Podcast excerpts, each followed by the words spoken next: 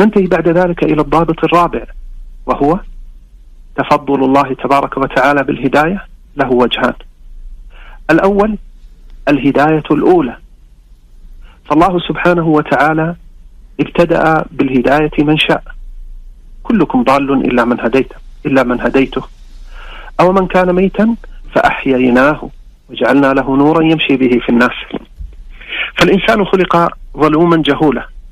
لو ترك ونفسه لم يمد و و ولم يمده الله سبحانه وتعالى بمدد من عنده ولم يفتح على قلبه فإنه سيضل ولا بد. إذا هناك لطيفة ابتدأ الله بها من يشاء وأوقعها في قلب من أحب. يكون القلب غافلا فيتذكر يكون منحرفا فيهتدي. ولولا تفضل الله عز وجل عليه بذلك فإنه سيضل. أما الوجه الثاني فهو الهداية اللاحقة. أي أن من من الله عز وجل عليه فقذف في قلبه الهداية فإنه إذا عمل الخير هداه الله إلى خير ثان فإن عمل الثاني هداه إلى ثالث وهلم جرة. ليست الهداية هي ما كان في أول الأمر فحسب كل عمل صالح يا أستاذ عبد الله. نعم. لن تقوم به إلا بهداية خاصة من الله. ولو كان تسبيحة ولو كان قراءة آية ولو كان صلاة ركعتين. لو لم يهدك الله لذلك ما اهتديت. لكن من فضل الله أنه يجازي على الحسنة بحسنة. ومن ثواب الهدى الهدى بعده قال سبحانه والذين اهتدوا زادهم هدى وآتاهم تقواهم. قال سبحانه فأما من أعطى واتقى وصدق بالحسنى فسنيسره لليسرى. والأدلة على هذا كثيرة. إذا نعم. لا بد من ملاحظة هذا الأمر فما أكثر الغفلة عنه. كثير من الناس إذا تلا قول الله جل وعلا اهدنا الصراط المستقيم. إنما يتذكر الهداية الأولى ويسأل الله الثبات عليها. لكن يغفل عن أن هناك هدايات أخرى. هي الهدايات اللاحقة. أنت بحاجة إلى أن تهدى إلى الصراط المستقيم وبحاجة إلى أن تهدى في الصراط المستقيم. وكل ذلك من الله سبحانه فهو المعد وهو الممد جل في علاه.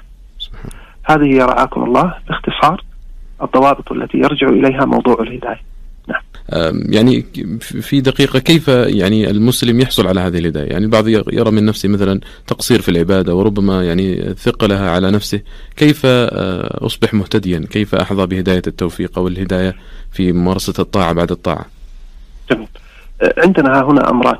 أولا من استيقن أن الهداية بيد الله عز وجل سأل هذه الهداية من هي بيده وهو الله سبحانه وتعالى.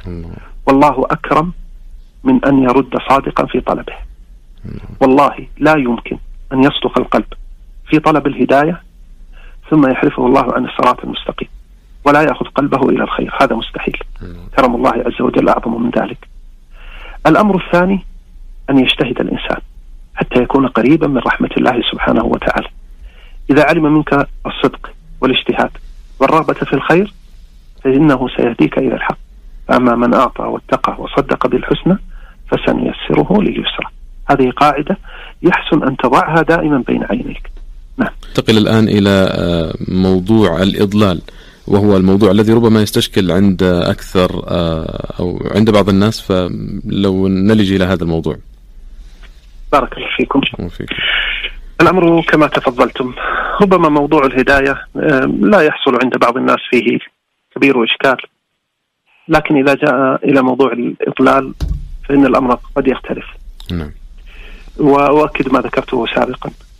هذا الموضوع موضوع مهم ودقيق. فإذا أوغلت فيه فأوغل فيه برفق. واستحضر أولا المقدمات الثمان السابقة. ثم اعلم يا رعاك الله أن للإضلال أيضا ضوابط أربعة. أول تلك الضوابط أن نعلم أن الله سبحانه وتعالى هو الذي قدر الضلال وشاءه. ولو شاء سبحانه أن لا يضل العبد؟ لن يضل. العباد أضعف من أن يعصوا الله قسرا. والله أعز من ذلك. فسبحان الذي إذا عصي فإنما يعصى بمشيئته لعزته وحكمته. فإن ما يقع مما يكره مراد له كونا وليس مرادا له شرعا. وكل ذلك لحكمة يعلمها. من أدلة هذا قوله تعالى فإن الله يضل من يشاء. ومنها قوله من يشاء الله يضلله ومن يشاء يجعله على صراط مستقيم. ولا شك أن علم الإنسان بهذا يجعله يخاف غاية الخوف ثم أن يلجأ إلى الله سبحانه أن يعيذه من الضلال. فالأمر بيده وحده لا شريك له. الضابط الثاني أن الإضلال محض عدل من الله. انتبه لهذا. ففهم هذه الجزئية يحل إشكالات كثيرة بتوفيق الله. الإضلال عدل. لما؟ الجواب لأن الإضلال عقوبة. افهم هذا جيدا. الإضلال عقوبة. وإيقاع العقوبة المستحقة ووضعها في محلها عدل والعدل ممدوح وصاحبه محمود. ما وجه هذا؟ الله جل وعلا قد أقام الحجة وأزال المعاذير مكن من الهداية أعطى العقول والأسماع والأبصار لم يحل بين العبد وبين الوصول إلى الحق. أرسل الرسل وأنزل الكتب وصرف الآيات وضرب الأمثال. فلم يكن للعبد حجة. رسلا مبشرين ومنذرين لئلا يكون للناس على الله حجة بعد الرسل. قال صلى الله عليه وسلم كما في الصحيحين لا أحد أحب إليه العذر من الله. ومن أجل ذلك بعث المبشرين والمنذرين. وفي مسلم قال من أجل ذلك أنزل الكتاب وأرسل الرسل. إذا كان ذلك كذلك ثم صدف العبد عن الحق وانصرف عن الاستجابة لربه.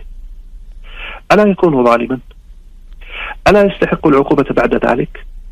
الجواب بلى. إذا كان الله سبحانه قد مكن من الهداية نعم. وأمر عباده وحذرهم وأنذرهم وأرسل الرسل المبشرين والمنذرين وأعطى الآيات التي تدعن معها العقول ثم إن العبد بعد ذلك أبى الإقبال على ربه. أليس مسيئا ظالما؟ الجواب بلى. ومن كان ظالما؟ استحق الله أن يعاقبه بإضلاله. نعم. قال سبحانه وأما ثمود فهديناهم. أي هداية الإرشاد والدلالة. فماذا كان؟ قال سبحانه فاستحبوا العمى على الهدى. إذا ماذا كان بعد ذلك؟ أضلهم الله عز وجل وكانوا جديرين بهذا. إذا ثق وأيقن أن الله لا يضل عبدا ويعاقبه إلا بعد وصول الحجة الرسالية إليه. قال سبحانه وما كان الله ليضل قوما بعد إذ هداهم حتى يبين لهم ما يتقون. فهذا الإضلال عقوبة منه لهم حيث بين لهم الحق فلم يقبلوه. فعاقبهم بأن أضلهم بأن أضلهم عنه. وما أضل سبحانه أحدا قط إلا بعد هذا البيان. ومن عرف هذا زالت عنه شكوك كثيرة. وعلم حكمة الله عز وجل في إضلال من يضله من عباده. ولذا تأمل القرآن فما أكثر تصريحه بهذا في مواضع عديدة. كقوله سبحانه فلما زاغوا أزاغ الله قلوبهم. كما قال سبحانه بل طبع الله عليها بكفرهم. كما قال سبحانه والله أركسهم بما كسبوا. والأدلة في هذا تدل بكل صراحة على أن الله سبحانه وتعالى يعاقب القلوب التي أعرضت عنهم بإضلالها. وتنبه إلى أن هذا بخلاف من كان ضلاله لعدم بلوغ الرسالة وعجزه عن الوصول إليها. فذاك له حكم آخر. والوعيد في القرآن إنما يتناول الأول. وأما الثاني فإن الله لا يعذب أحدا إلا بعد إقامة الحجة عليه. كما قال سبحانه وما كنا معذبين حتى نبعث رسولا. كما قال جل وعلا رسلا مبشرين ومنذرين لئلا يكون للناس على الله حجة بعد الرسل. الخلاصة. الإضلال عقوبة وإيقاع العقوبة في محلها عدل. والله سبحانه يحمد على هذا العدل. سبحانه. الضابط الثالث. العقوبة بالإضلال. إضافة إلى أنها عدل كما سبق فإنها راجعة إلى علم الله وحكمته أيضا. الإضلال راجع إلى علم الله وحكمته. لما؟ الجواب لأنه علم أن هؤلاء الضالين لا يستحقون الهداية ولا تليق بهم وليسوا أهلا لها. الله جل وعلا إنما يتفضل حيث تقتضي الحكمة التفضل ويمنع فضله حيث تقتضي الحكمة منع ذلك. وأقرب لك المقام بمثال. أرأيت إلى شخص يا أستاذ عبد الله بلغ الغاية في الإجرام فأقيم بين يدي الحاكم وبإمكان الحاكم أن يعاقبه أو أن يخلي سبيله. ونحن نعلم من قرائن الأحوال عن هذا المجرم أنه لو خرج من باب المحكمة بعفو فأقرب إنسان يراه سيسرقه وربما يقتله فيشيع الرعب بين الناس. هل يا أستاذ عبد الله من الحكمة التفضل عليه بالعفو؟ أم أن التفضل على مثله سفه بعيد عن الحكمة وأن الحكمة تقتضي معاقبته؟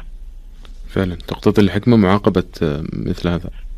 إذا الفضل لا بد أن يوقع في محله اللائق به. وإلا كان سفها. والله منزه عن ذلك. سبحانه. الخلاصة. إذا أضل الله من أضل فإن هذا عن علم منه سبحانه وتعالى لأن هؤلاء لا تناسبهم الهداية ولا تليق بهم. فالخنازير لا يليق بهم وضع الجواهر الثمينة في أعناقها والهداية أشرف وأغلى. فإذا فهمت, فهمت هذا زال عنك الإشكال. وليسهل عليك فهم هذا الأمر أقول. انظر إلى حال الكفار الضالين في الآخرة.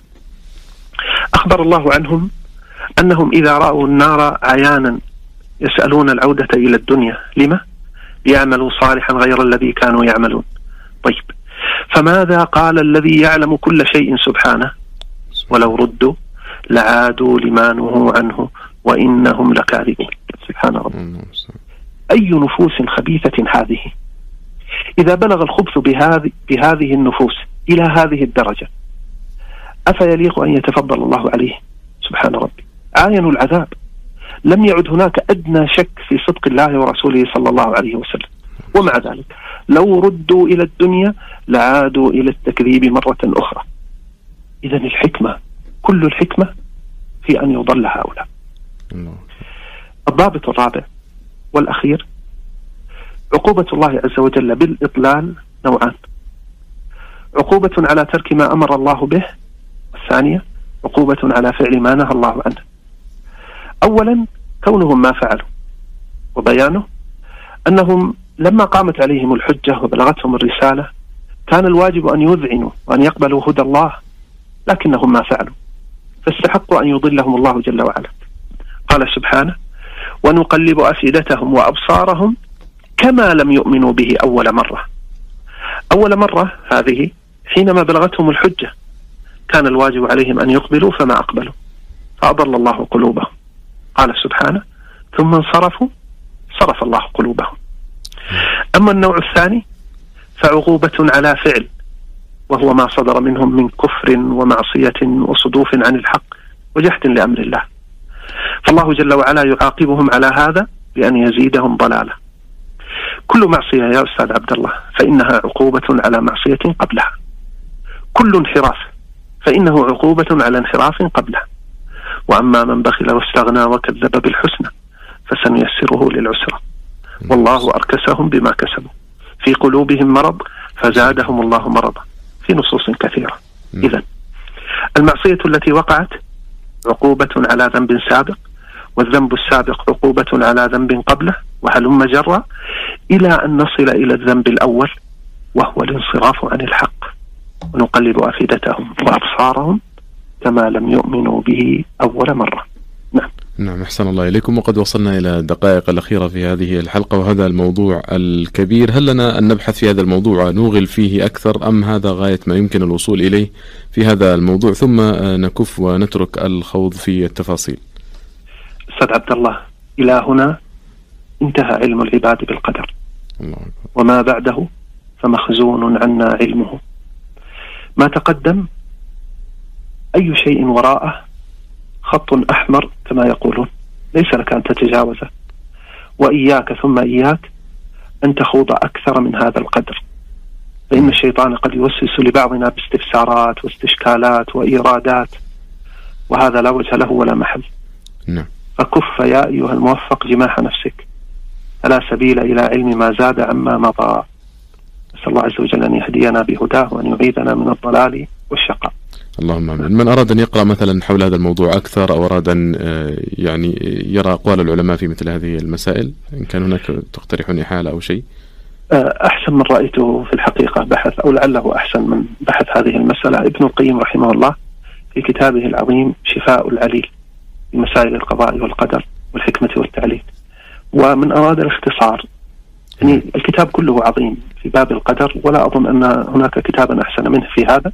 لكن من أراد موضعا يسيرا في موضوع الهداية يصيب بالرجوع إلى المجلد الأول من صحيفة 267 إلى 271 من طبعة عالم الفوائد. نعم شكر الله لكم فضيلة الشيخ الأستاذ الدكتور صالح بن عبد العزيز سندي أستاذ العقيدة بالجامعة الإسلامية ضيف هذا البرنامج الدائم. شكر الله لكم. وإياكم وحفظكم الله. والسلام عليكم ورحمة الله.